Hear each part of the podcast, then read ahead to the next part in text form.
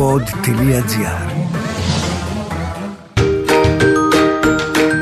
Είμαι η Μυρτοκάζη και αυτό είναι το podcast «Η Μανούλα ξέρει». Γιατί φυσικά η Μανούλα όλα τα ξέρει. Γεια σας! Σας καλωσορίζω στο πρώτο podcast του 24 για το «Η Μανούλα ξέρει».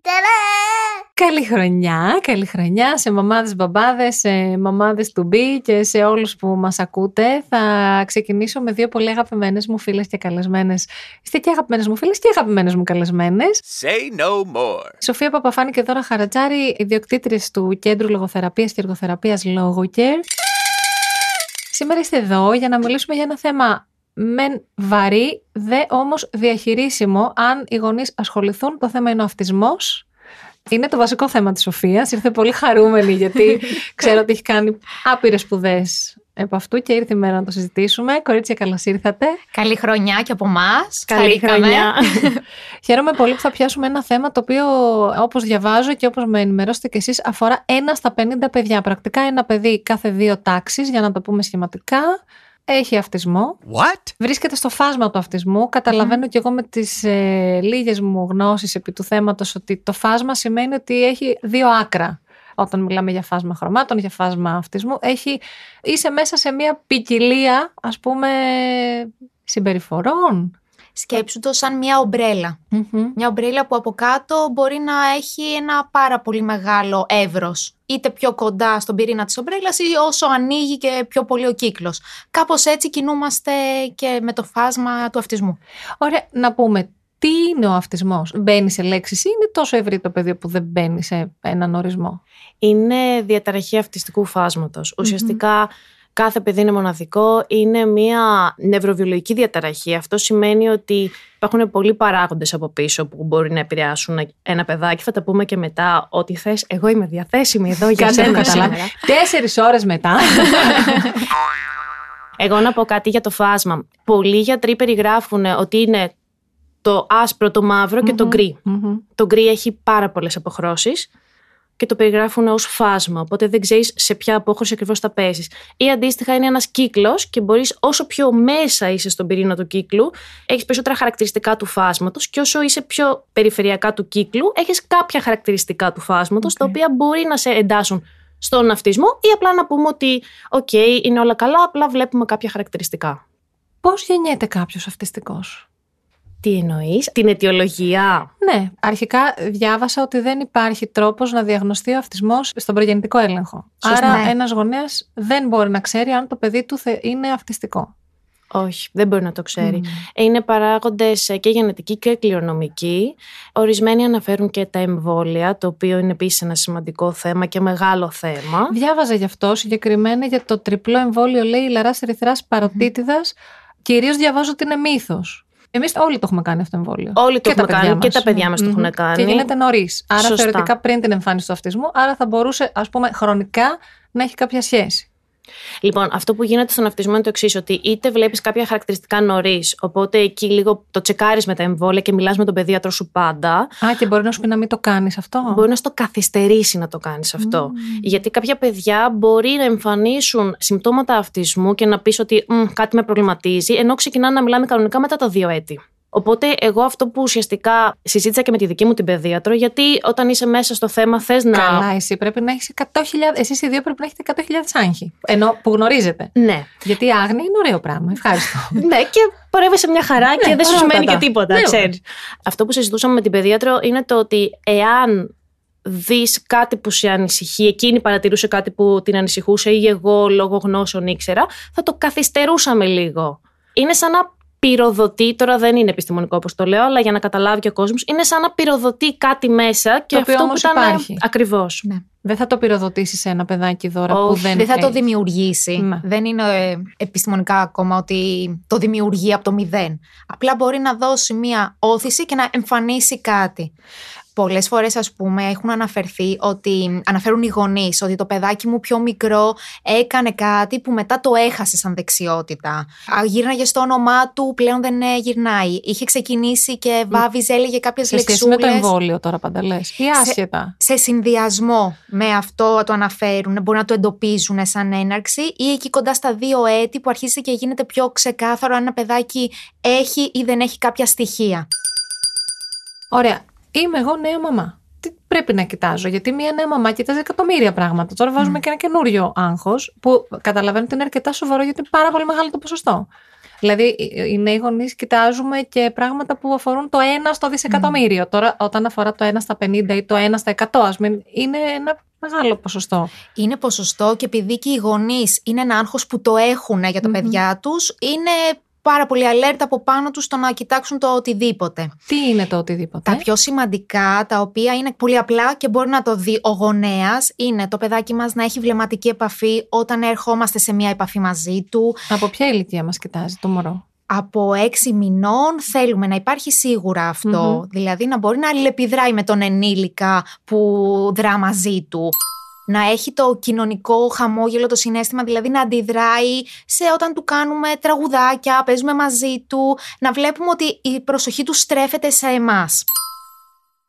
Να του μιλάμε και να μπορεί να ανταποκρίνεται στο όνομά του, στο ότι θα γυρίσει, ότι μου μίλησε η μαμά μου και θέλει εμένα προσωπικά. Δηλαδή βλέπουμε πιο συναισθηματικά και κοινωνικές δεξιότητες. Άρα πριν τους έξι μήνες δεν μπορώ να ξέρω αν έχω ένα παιδάκι στο φάσμα. Από δύο μηνών και πάνω υπάρχουν μικρά χαρακτηριστικά. Από πρώτη μέρα και Μόλις το πάρεις αγκαλιά. ε, αρχίζεις λίγο και δουλεύεις με το παιδί σου, αλλά είναι η αλληλεπίδραση και ανταπόκριση που έχει. Γιατί δεν περιμένεις κάτι από ένα βρεφάκι, αλλά ακόμα και ένα γουργούρισμα αυτό, τον ήχο που θα κάνει, καταλαβαίνεις ότι είναι επικοινωνία. Okay. Εμείς το μετράμε αυτό. Άρα ο αυτισμός έχει να κάνει και αρκετά με την αλληλεπίδραση, από ό,τι καταλαβαίνω. Έχει να κανει με κοινωνική αλληλεπίδραση, επικοινωνία και τη συμπεριφορά.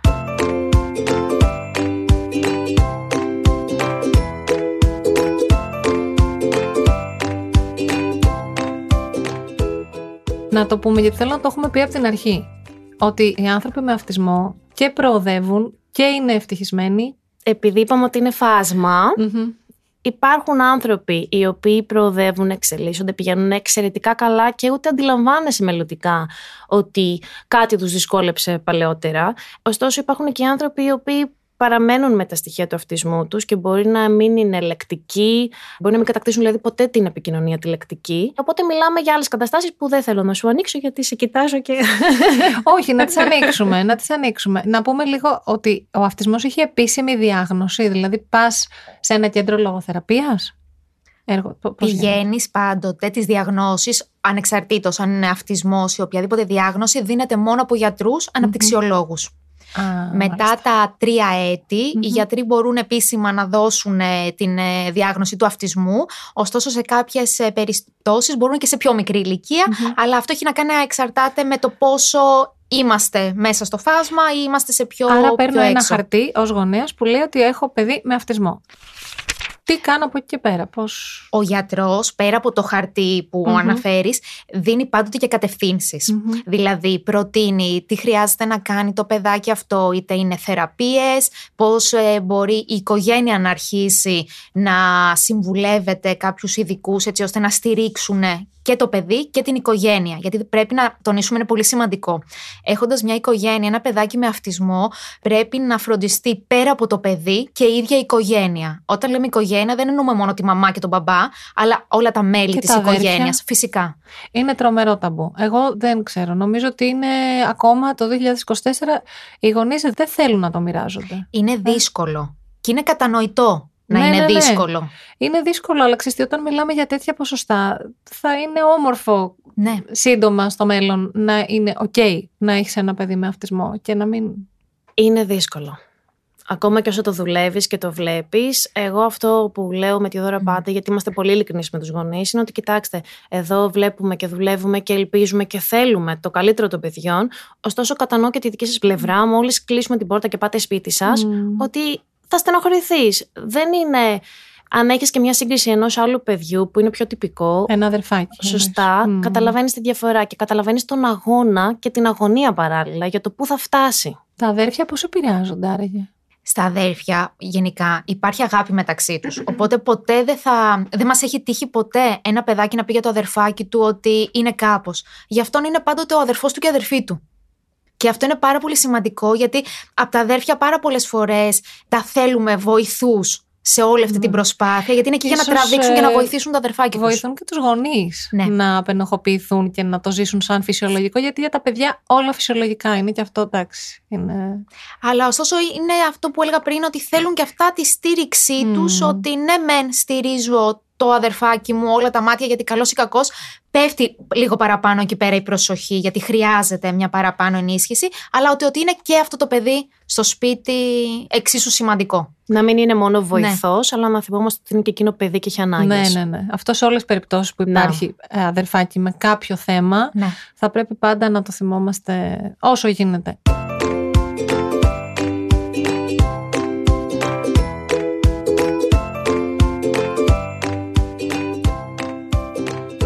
Είναι η Σοφία κληρονομικός ο αυτισμός.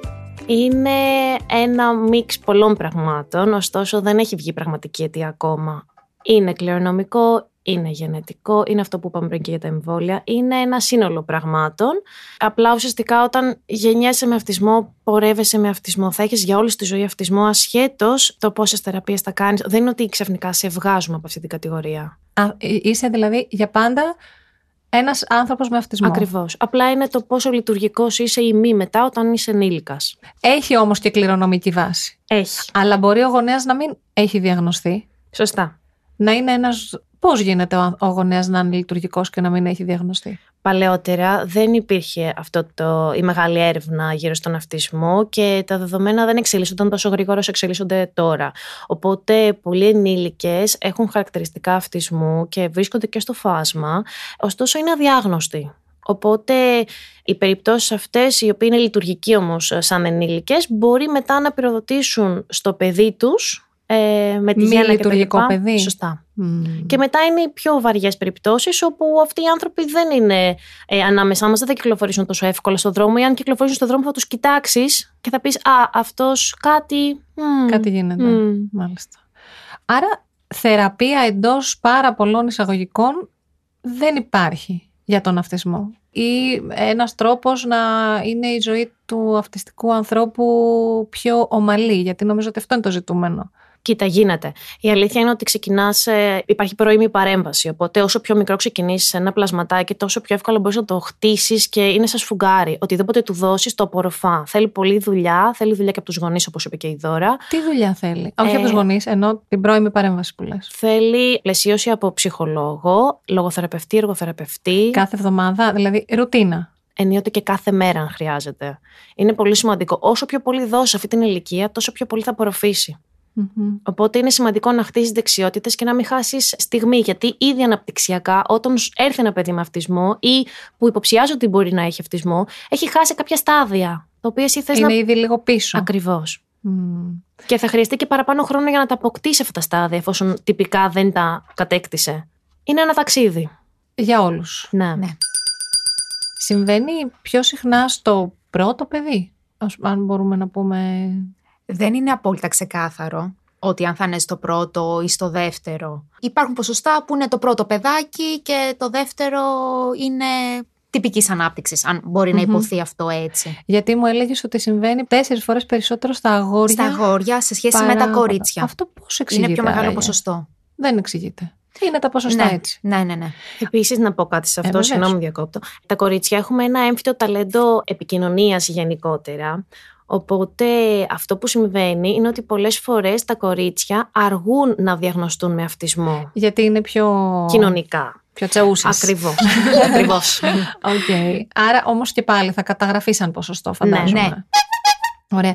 Θέλω να μιλήσουμε για το σύνδρομο Asperger, το οποίο εγώ πίστευα ότι είναι ο αυτισμός. Εντάσσεται στον αυτισμό. Ναι. Δηλαδή. Είναι ουσιαστικά το πιο υψηλό σαν, ε, αν πούμε, λειτουργικότητας στο φάσμα, το οποίο είναι κάποια παιδιά τα οποία είναι πάρα πολύ καλά στο γλωσσικό τους κομμάτι και μπορεί να είναι πάρα πολύ υφή Απλά εντοπίζουμε κάποιες δυσκολίες που έχουν να κάνουν πιο πολύ με το κοινωνικό πλαίσιο και τις δεξιότητες αυτές. Άρα το σύνδρομο Asperger είναι μια καλή βερσιόν Ναι. πάλι εντός εισαγωγικών του αυτισμού. Είναι ε, παιδιά τα οποία και μιλάνε και επικοινωνούν, απλά κοινωνικά δυσκολεύονται. Δυσκολεύονται στις κοινωνικές δεξιότητες, δηλαδή με τους φίλους τους να μην μπορούν να κάνουν τόσο πολύ εύκολα παρέες, να μην αντιλαμβάνονται τα κοινωνικά μηνύματα που μπορούν να κάνουμε χωρίς να μιλήσουμε. Μμμ. Έχουν σε αυτούς τους κώδικες μια δυσκολία. Όπου και πάλι παιδάκια τα οποία έχουν παρέμβαση από πολύ νωρίς, μπορεί να είναι και παιδάκια που δεν θα το καταλάβει κάποιος το ότι Και γιατί βρίσκονται έχει στο δοθεί φάσμα. τίτλος μόνο στα παιδιά με Asperger; Γιατί είναι μια κατηγορία πραγματικά από μόνη τους. Ουσιαστικά είναι και η εξέλιξή τους πολύ διαφορετική και είναι άδικο κιόλας που εντάσσονται στο φάσμα του αυτισμού, αν με ρωτάς. Α, τι ωραίο αυτό που λες. Ναι, γιατί μ, υπάρχουν τόσες πολλές άλλες διαγνώσεις που θα μπορούσαν να δοθεί. Δεν τα καταλαβαίνεις. Μελλοντικά δουλεύονται τόσο πολύ και εξελίσσονται.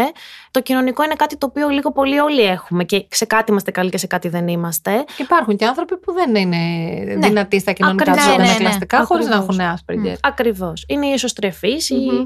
αλλά πολλές φορές τα παιδιά με Asperger είναι και δυνατοί σε κάποιους συγκεκριμένους τομείς. Δηλαδή, μπορεί να αγαπάνε τα μαθηματικά, μπορεί να αγαπάνε τη ρομποτική. Είναι εύστροφοι παραπάνω ε, σε κάποια κομμάτια τα οποία τους ενδιαφέρουν. Και τα υπόλοιπα απλά τα ισοπεδώνουν, δεν τους ενδιαφέρουν. Και καλά κάνουν. Ναι, ναι. Μια χαρά μ' ακούω. Εμένα μου και έχουν αρέσει βρει και αυτό. την κλίση τους και έτσι έχουμε όμως και δυναμικό Ευτυχισμένα αργότερα. παιδιά. Μπράβο. Έχω παρατηρήσει, ε, μπορεί να είναι όμως δικό μου, έτσι, δική μου σκέψη, ότι τα παιδιά με αυτισμό αγαπούν πάρα πολύ τις ρουτίνες. Έχουν κάποιες αιμονές που θέλουν να είναι τα πράγματα έτσι και να γίνονται μόνο έτσι και δεν μπορούμε να παρεκκλίνουμε από αυτό ποτέ. Εκεί πώς ο γονέας συμπεριφέρεται, πάει με τις ρουτίνες και τις επιλογές του παιδιού του ή προσπαθεί να τις εξομαλύνει για να καταλαγιάσει αυτή η ένταση του παιδιού που θέλει τα πράγματα έτσι; Λοιπόν, οι ρουτίνες είναι αγαπημένο, νομίζω αγαπημένη συνήθεια όλων. Όλοι έχουμε ρουτίνες επίσης. Ε, και το λέω και το ξαναλέω γιατί όλοι έχουμε χαρακτηριστικά, εντάξει. Οπότε δεν θεωρούμαστε όλοι ότι είμαστε στο φάσμα, ότι είμαστε αυτιστικοί. Ωστόσο, συνήθως οι γονείς επιλέγουν τις ρουτίνες γιατί τους διευκολύνει στην καθημερινότητα και μετά έρχονται σε εμάς και εμείς σπάμε τις ρουτίνες μία προς μία για να μπορέσουμε να προκαλέσουμε και να δημιουργήσουμε τη λειτουργικότητα που θέλουμε. Δηλαδή, πρέπει να καταλάβουμε ότι ΟΚ, μπορεί να έχω συνηθίσει μετά το σχολείο να κάνω κάτι πολύ συγκεκριμένο ή να ακολουθώ μια συγκεκριμένη διαδρομή για να φτάσω στο σπίτι, αλλά μπορεί κάποια στιγμή να βρέξει, να χιονίσει, Και να, να πρέπει αλλάξει το να πάω από άλλο σενάριο. δρόμο. Σωστά. Θα πρέπει να το αντιμετωπίσω ως κάτι φυσιολογικό και όχι ως κάτι το οποίο μου χάλασε την ημέρα και δεν μπορώ να το διαχειριστώ. τις ρουτίνες, συγγνώμη σε διακόπτω, τις ρουτίνες μπορούμε να τις συντηρούμε σε εισαγωγικά όσο αυτές είναι λειτουργικές και δεν επηρεάζουν και όλη την οικογένεια και το παιδί σε μια πιθανή αλλαγή. Όταν αυτές αρχίζουν και γίνονται δύσκολες, καλό είναι να τροποποιούνται. πάμε. Ναι. Τα παιδάκια με αυτισμό σε τι σχολείο πηγαίνουν; Αυτή είναι μια μεγάλη ερώτηση. Μετά θέλουμε τρεις Καλό. ώρε να την αναλύσουμε. Καλό δημόσια κάποιον, εφόσον μου δίνεις αυτή την εξαιρετική πάσα. Θα ήθελα να υπάρχει ένα σχολείο ενδιάμεσο. Μμμ. Διότι υπάρχουν. Αυτό που λες είναι τρομερό. Είναι, Να. έχεις δίκιο, γιατί υπάρχουν δύο άκρες στα σχολεία. Δηλαδή υπάρχει τι το απολύτως τυπικό, που έχουμε, Ναι. είπε η Δώρα αυτή η λέξη που μου άρεσε πάρα πολύ, ή υπάρχει το, Το σχολείο, ειδικό. το ειδικό, το οποίο μπορεί εγώ ως γονέας να θεωρώ ότι το παιδί μου δεν είναι για το ειδικό σχολείο. Σωστά. Δεν είναι και για το τυπικό γιατί υπολείπεται, αλλά δεν θέλω να το βάλω στο ειδικό. Λοιπόν, υπάρχουν παιδιά τα οποία προτείνουμε να πάνε σε τυπικό σχολείο και να φοιτήσουν για όσες τάξεις μπορούν να τα απεξέλθουν, όχι για ακαδημαϊκά ότι θα φτάσουν τα άλλα τα παιδιά, αλλά γιατί κοινωνικά έχουν να πάρουν ένα υγιές πρότυπο. Με παράλληλη στήριξη. Με παράλληλη στήριξη Μμμ. πάντα. Και την καθοδήγηση όλων μας και τη βοήθεια των δασκάλων επίσης, η οποία είναι σημαντική. Η οποία παράλληλη στήριξη, να πούμε ότι δεν λειτουργεί απόλυτα σαν θεσμό στην Ελλάδα στη δημόσια εκπαίδευση. Ενώ μιλώντας και εγώ με πάρα πολλές δασκάλες Μμμ. παράλληλοι στο Instagram, βλέπω ότι οι θέσεις δεν καλύπτονται, οι ίδιες ενώ είναι διαθέσιμες, δεν τους δίνεται τη δυνατότητα να στηρίξουν παιδιά. Άρα, μιλάμε και για ένα κράτος που ακόμα δεν υποστηρίζει αυτά τα παιδιά όπως θα έπρεπε. Ακριβώς. Αλλά πάμε παρακάτω. υπάρχει και μία έτσι κατηγοριοποίηση ότι εάν το παιδί δεν έχει αποκτήσει κάποιες δεξιότητες, ε, παραμερίζουν λίγο την πορεία του και την εξέλιξή του και εντάσσεται αναγκαστικά στο ειδικό σχολείο γιατί δεν έχει κάπου αλλού να ενταχθεί. Όπου το ειδικό σχολείο Πώς είναι για να καταλάβω, γιατί. Ουσιαστικά είναι σχολεία τα οποία ακολουθούν ένα, μια ακαδημαϊκή σειρά που πρέπει να κάνουν, αλλά είναι οι απαιτήσει ε, πιο χαμηλές. Δηλαδή δεν θα πάνε με το πρότυπο της τυπικής πρώτης δημοτικού Δευτέρας, Τρίτης. Που το ελληνικό εκπαιδευτικό σύστημα είναι και πάρα πολύ απαιτητικό. Ναι, ε; ναι, ναι, Δηλαδή, εμένα ο γιος μου που είναι Τετάρτη, ε, τα μαθηματικά τους, εγώ που δεν, δεν το έχω, okay, αλλά δεν μπορώ να τα διαχειριστώ. Δηλαδή, τώρα διαιρέσεις από πενταψήφιο με τριψήφιο δεν νομίζω ότι είναι για αυτές τις. Είναι απαιτητικό. Είναι απαιτητικό.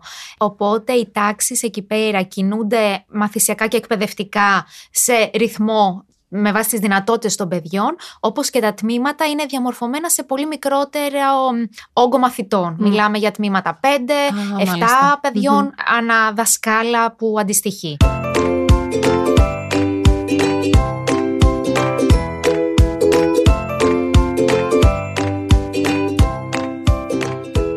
Το ενδιάμεσο σχολείο που είπες και είναι υπέροχο, υπάρχει σε άλλες χώρες, υπάρχει κάποιο τέτοιο μοντέλο που να... Φυσικά. Λείψη. Αυτό είναι το στενάχωρο. Το θετικό με τα ειδικά σχολεία γενικότερα είναι ότι υπάρχει εξειδικευμένο προσωπικό. Ναι, που γνωρίζει πώς πρέπει να Και πάνε στοχευμένα και δουλεύουν στις ε, δεξιότητες των παιδιών. Δεν υπάρχει όμως αυτή η δυνατότητα της κοινωνικοποίησης ε, με τυπικά παιδιά ώστε να μιμηθούν δεξιότητες, οι οποίες ενδεχομένως δεν τις είχαν, αλλά βλέποντάς τις καθημερινά μπορούν κάπως να τις ε, κατακτήσουν. Δεν μπορείτε να φτιάξετε εσείς ένα τέτοιο σχολείο. Βεβαίως. Εννοείται, ξεκινάμε από Δευτέρα, λέει. Όχι, πραγματικά. Φαντάζομαι ότι θα μπορούσε από ιδιωτική πρωτοβουλία να δημιουργηθεί ένα τέτοιο σχολείο. Ναι, ναι, είναι ένα πολύ μεγάλο project. Αλλά εάν βρεθούν οι κατάλληλοι άνθρωποι, θα είναι σαν όνειρο. Αλήθεια. Νομίζω είναι θα κάτι... ανακουφίσει πολλές οικογένειες και πολλά παιδιά. Ναι. Σκεφτείτε ε. το όσοι μα ακούν. Έχετε μπροστά σας έναν γονιό που μόλις έχει πάρει διάγνωση από τον αναπτυξιολόγο που είπες δώρα ότι το παιδί του έχει αυτισμό. Τι πρέπει να κρατήσει στο μυαλό του από σήμερα και για όλη του τη ζωή και να μην το ξεχάσει ποτέ. Όταν θα καταραίει, όταν θα απογοητεύεται, όταν θα λέει γιατί το παιδί μου, γιατί δεν νομίζω ότι λες τόσο το γιατί μας έτυχε, σαν πώς να το πω, γιατί ο Θεός μας το έφερε ή γιατί το σύμπανε. Απλά λες γιατί αυτό το παιδί να ταλαιπωρηθεί, αν το βάλουμε σε αυτή τη λέξη. Νομίζω ότι τυχαίνει σε δυνατούς ανθρώπους. Γιατί όσοι άνθρωποι που έχω συναντήσει, που το παιδάκι τους μπορεί να διαγνωστεί με αυτισμό, είναι εξαιρετικά δυνατοί άνθρωποι μέσα τους ψυχικά. Δεν νομίζω ότι τυχαίνει στον οποιονδήποτε, ακόμα και αν ακούγεται παράξενο έτσι όπως το λέω, αλλά αν το παιδί σας έχει αυτισμό, αυτό που πρέπει να θυμάστε είναι ότι θα είναι για πάντα το παιδί σας. Θα το πλαισιώσετε, θα το αγαπάτε, θα το στηρίζετε, θα τα αγκαλιάζετε, γιατί στο τέλος της ημέρας είναι ένα πλασματάκι δικό σας. Και αυτό δεν μπορεί κανένας να το αλλάξει. Απλά σκέφτομαι σε όλες αυτές τις περιπτώσεις. Τώρα είναι πολύ μακροχρόνιο και πολύ μακάβριο. Αλλά νομίζω ότι ένας γονέας σκέφτεται και το τι θα γίνει μετά. Είναι δύσκολο γιατί χωρίς να το θέλουν και οι γονείς είναι ένα βάρος που ίσως ε, δίνουν σε ένα αδερφάκι που μπορεί να υπάρχει ή μέσα στο πλαίσιο όλης της οικογένειας, ξαδέρφους, θεία, θείου. Ότι θα λειτουργήσουν σαν φροντιστές. Ναι, όταν; σαν φροντιστές για το παιδί. Αλλά πραγματικά... Που θα είναι ενήλικας τότε. Ναι, ναι, ναι, ναι, για να ξέρουν ότι θα υπάρχει ένας άνθρωπος να στηρίξει το παιδί τους μεγαλώνοντας. Γι' αυτό όλοι μας προσπαθούμε και από τις θεραπείες αλλά και νομίζω όλες οι οικογένειες να προσπαθήσουν να δυναμώσουν και να παρέχουν ό,τι περισσότερο μπορούν στο παιδί τους έτσι ώστε να σταθεί όσο καλύτερα μπορεί και το ίδιο. Άρα ένας αυτιστικός ενήλικας συνεχίζει να χρειάζεται παρέμβαση ψυχολογική, λογοθεραπευτική κτλ. ή κάποια στιγμή αυτό σταματάει; Εντάξει, αυτό σταματάει και δεν σταματάει. Μπορείς να κάνεις για πάντα και στην τυπική ανάπτυξη να είσαι όλο και κάτι έχουμε να προσφέρουμε, Μυρτό.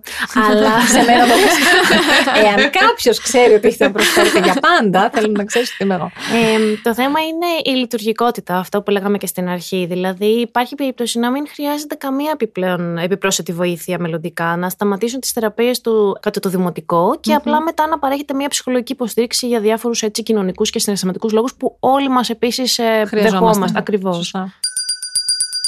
Εγώ βλέπω μια σειρά στο Netflix, το Good Doctor, όπου ο πρωταγωνιστής, ο Dr. Son Murphy, είναι αυτιστικός είναι μια υπέροχη περίπτωση αυτιστικού ανθρώπου. Γι' αυτό και εγώ έχω μια ιδιαίτερη ευαισθησία με αυτούς τους ανθρώπους. Πιστεύω πραγματικά ότι είναι ξεχωριστοί, ότι είναι σπουδαίοι, ότι είναι. Δηλαδή, αν δεν το έχετε δει, δείτε το. Γιατί στο μυαλό μας ο αυτισμός είναι. Ο αυτισμός που από πρόβλημα, ε, δυσλειτουργικό, όλα χάλια. Δεν ξέρω, είναι πιο μαύρο. Δεν είναι έτσι. Όπως το φάσμα έχει πάρα πολλά χρώματα, όπως είπατε, έτσι και ο αυτισμός νομίζω ότι ε, έχει υπέροχες προεκτάσεις και γνωρίζοντας κι εγώ φίλους των παιδιών μου με αυτισμό. Ρε, είναι υπέροχα παιδιά, συγγνώμη. Είναι μερτό, είναι. Και είναι μαγικό. Γιατί κάθε παιδί είναι μοναδικό και προσπαθείς να ξεκλειδώσεις το δευτερόλεπτο που θα σου δώσει, εμάς μας γεμίζει. Δεν σε φοβίζει. Δεν με φοβίζει γιατί ξέρω να το διαχειριστώ. Αν όμως δεν ήξερα, θα φοβόμουν πολύ. Και θα ήθελα να το ψάξω. Άρα πρέπει να κάνουν sessions και οι γονείς. Είναι απαραίτητο. Είναι απαραίτητο. Δηλαδή να μάθουν τι είναι, πώς θα εξελιχθεί. Να το αποδεχτείς για αρχή. Ξεκινάμε από την αποδοχή. Το αποδέχονται. Κάποιες φορές. Κάποιες φορές ναι. Και αν δεν το αποδεχθούν, τι γίνεται; Απλά το νομίζω ασυνέστατο κουκουλώνουν και θεωρούν ότι, OK, επειδή παρέχω το καλύτερο που μπορώ, έχω πάει στους καλύτερους για τα δικά μου δεδομένα, ε, το έχω ψάξει με γιατρούς, έχω φτάσει εκεί, έχω κάνει εκείνο πρέπει να φτάσεις και σε ένα σημείο να το δουλέψεις και μέσα σου για να mm. μπορέσεις κάπως να το διαχειριστείς και σε καταστάσεις που δεν υπάρχει αυτή η βοήθεια. Υπάρχουν γονείς που επιμένουν να πηγαίνουν το παιδί τους σε τυπικό σχολείο ενώ πρέπει να πάει σε ειδικό; Ναι. Και φαντάζομαι ότι έχει ευθύνη και το σχολείο όμως εκεί να πει ότι εμείς δεν μπορούμε να συνεχίσουμε ή όχι; Το σχολείο θα πει και εμείς, σαν ειδικοί, θα προτείνουμε κάποια πράγματα. Ο γιατρός επίσης θα προτείνει που παρακολουθεί το παιδί σε όλη την πορεία του. Από εκεί και πέρα είναι απόφαση του γονέα. Το Α, πώς είναι απόφαση είναι του απόφαση γονέα, του ε. γονέα το πώς θα ακολουθήσει το παιδί του, εκτός και αν έχει κάποιο χαρτί από κάποιο φορέα δημόσιο που τον ε, συσσαγωγικά τον υποχρεώνει να πάει μόνο σε μια συγκεκριμένη δομή. Μπορεί να είναι το ειδικό σχολείο, για παράδειγμα. Υπάρχει και παιδί που δεν μπορεί να πάει ούτε στο ειδικό σχολείο.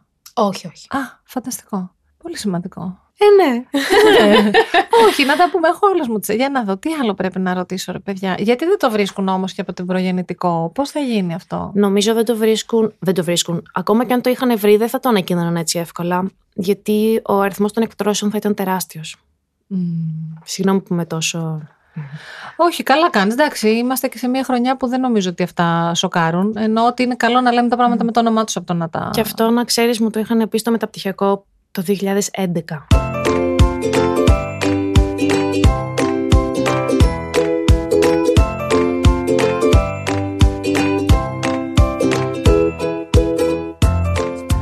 Να κλείσουμε αυτή την κουβέντα μας με το τι σπουδαία πράγματα κάνουν οι άνθρωποι με αυτισμό. Βεβαίως. Τέλεια. Νομίζω ότι είναι μοναδικό, το λέω και το ξαναλέω. Υπάρχει μια μαγεία από πίσω, την οποία αν τη δεις μέσα στη δουλειά και το τι κατακτά το κάθε παιδί, είναι φανταστικό. Ας μην μιλάμε μόνο για τις περιπτώσεις των παιδιών, τα οποία δεν θα μιλήσουν. Αν ξαφνικά ακούς τη φωνή του παιδιού σου και είσαι στο σαλόνι και πεις «Τι άκουσα τώρα» Μπορεί να βάλεις τα κλάματα στιγμιαία όπως θα τα βάζα και εγώ τα κλάματα τη στιγμή της θεραπείας που θα άκουγα. Τη φωνή, ούτε καν τη φωνή του παιδιού, όχι να πει κάτι, μαμά, να ακούσεις πώς είναι η χρειά του το τι κατακτάνε μελλοντικά, το πόσο σύντομα μπορούν να προσαρμοστούν, να βελτιωθούν, να αποκτήσουν ένα κίνητρο για τη ζωή τους. Είναι πολύ σημαντικό. Δώρα. Και μπορούν να είναι και χαρισματικά άτομα που θα έχουν μια τέτοια εξέλιξη στη ζωή τους και να φτάσουν πολύ ψηλά με αυτό που θα ασχοληθούν, που θα είναι η κλίση τους, που θα είναι το ταλέντο τους, Οπότε μπορεί να μην είναι το εκπαιδευτικό σαν εκπαιδευτικό, αλλά να είναι ένα μουσικό ταλέντο, κάτι. Που νομίζω ότι και στα τυπικά παιδιά το ακαδημαϊκό πλέον ελάχιστα ναι. ενδιαφέρει. Θέλω να πω ότι και εγώ σαν μαμά, ενδιαφέροντα. Ναι, με νοιάζει τι τους αρέσει και πού είναι η κλίση τους. Τώρα. Στο, κοιτάμε τη μοναδικότητα. Τη ναι. μοναδικότητα του κάθε παιδιού και τι είναι αυτό που κάνει και λίγο την ψυχή του γαλήνια και ευτυχισμένο.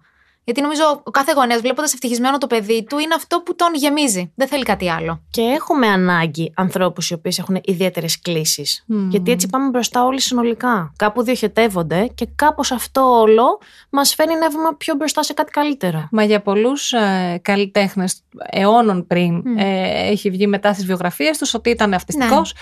και έτσι έγινε τόσο διάσημος μουσικό. Και έτσι έγινε τόσο διάσημος ζωγράφο. Κορίτσια, ευχαριστώ πάρα πολύ. Καταλαβαίνω ότι μας έχετε πει το ένα χιλιοστό από αυτό που θα θέλατε. Αλλά τι να κάνω. Θα επανέλθουμε στο θέμα του αυτισμού. Εγώ ε, δεν ξέρω, το βλέπω πολύ ζεστά, πολύ θετικά, πολύ χρωματιστά. Αυτό μου βγαίνει.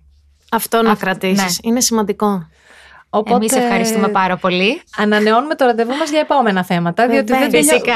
δηλαδή τόσο καιρό πιο παλιά οι γονείς μας, ας πούμε, είχαν τα θέματα τα ιατρικά. Δηλαδή έλεγες το παιδί μου και το ιατρικό κομμάτι. Τώρα λες το παιδί μου και άλλα χίλια πράγματα. Ευχαριστώ. Ωραία. Ε, Κόρτσι, ευχαριστώ πολύ. Ευχαριστούμε, ευχαριστούμε. πολύ. Εσείς φυσικά μπορείτε να ακούσετε αυτό το podcast στο pod.gr, στο Spotify, στο Apple Podcast, στο Google Podcast ή σε όποια άλλη εφαρμογή ακούτε podcast από το κινητό σας. Από εμένα τη Μυρτοκάζη, πάρα πολλά φιλιά.